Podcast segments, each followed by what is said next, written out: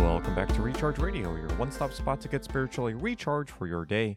We want to get you thinking of your worship to God as a Christian. My name is Tim, and thanks for tuning in. We are already in our third week of May. Time does fly, and I pray that these studies on the topic of man have been helpful for you. I pray that it helps you cultivate a greater understanding of man and man's purpose, and ultimately that it points you back to our Creator. As we study anthropology, we must always remember to keep God at the center of it. And in light of that statement, we are going to study the relationship between God and man today. As we have learned in previous episodes, God created man differently from the animals, and he created man in his likeness. This is to say that we are unique and special in God's creation. He has set us apart from the rest of his designs. And since we are designed by God, we also understand that He has a purpose for us. He does not create us just to live our best lives or to enjoy the things He created or to live however we please. No, God created us with intent. And this is our intent to glorify God and worship Him in all that we do. But when we look around, we can see that is not exactly the case. There are many who do not even acknowledge God there are others who actively rebel and fight against him. And there are those who decide to not even think about their Creator. This is the reality of understanding ourselves. No matter how the world strives to separate us from God, no matter how much they want to define the existence of humanity without God, and no matter how much the rebellious hate God, it is impossible to correctly understand man without God. As we are created in the image of God, we cannot understand ourselves unless we understand God. And this is the truth that I want to illuminate for us today. Without God, we cannot understand ourselves. We spent a whole month talking about God, the Son, and the Holy Spirit, and we talked about the triune God first because we wouldn't make much sense of man without God. Without understanding God's perfections, we would not be able to reflect those communicable perfections. Without understanding God's will, we would not be able to carry out our purpose. So, do you see how understanding God is interconnected with understanding ourselves? And yet, try as the world might, the world continues in a vain attempt to sever that connection with God. But when we look at Psalm 90, verse 2, it reads, before the mountains were born, or you gave birth to the earth and the world, even from everlasting to everlasting, you are God. In this verse, we see that God is eternal and without end. He is forever. And as the psalm says, from everlasting to everlasting. So, how can we separate ourselves from a God who is everlasting? It is an impossible task, and we mm. cannot.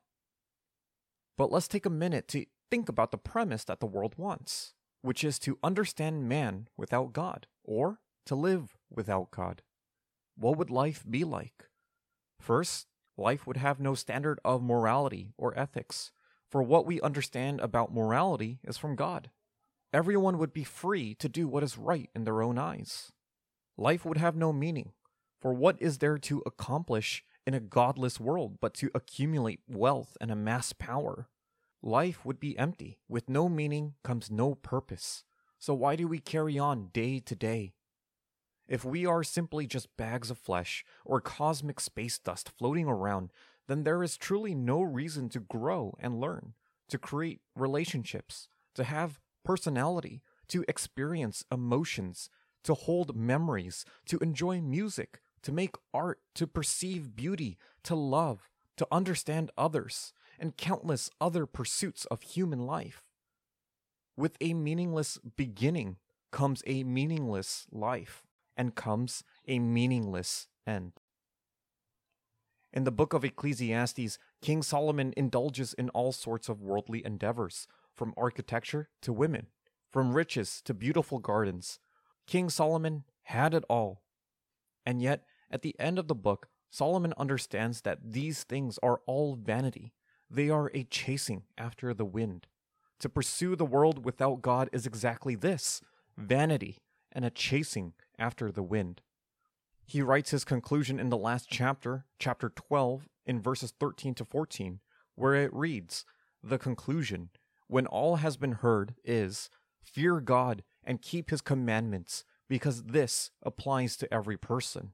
For God will bring every act to judgment, everything which is hidden, whether it is good or evil. At the end of it, King Solomon understood that you cannot have life without God, and you cannot have meaning without the Creator. So, Christian, today I encourage you to think about yourself in relation to God, to not forget Him in your life, and to remember and worship and praise Him in all that you do. We cannot understand life at all without God. It is fruitless and pointless to even try. The endless pursuit of chasing after wealth and dreams and power will not satisfy. For we are created in the image of God, and that means our lives have meaning and our lives have value. For our Creator has a specific purpose for His people, and consequently for us. And that purpose is to walk in a manner worthy of the Lord and to please Him. So, Christian, today I pray you take hold of this truth. You pray about it. You think of the Lord and walk confidently for Him. Thanks for tuning in to today's episode on God and Man.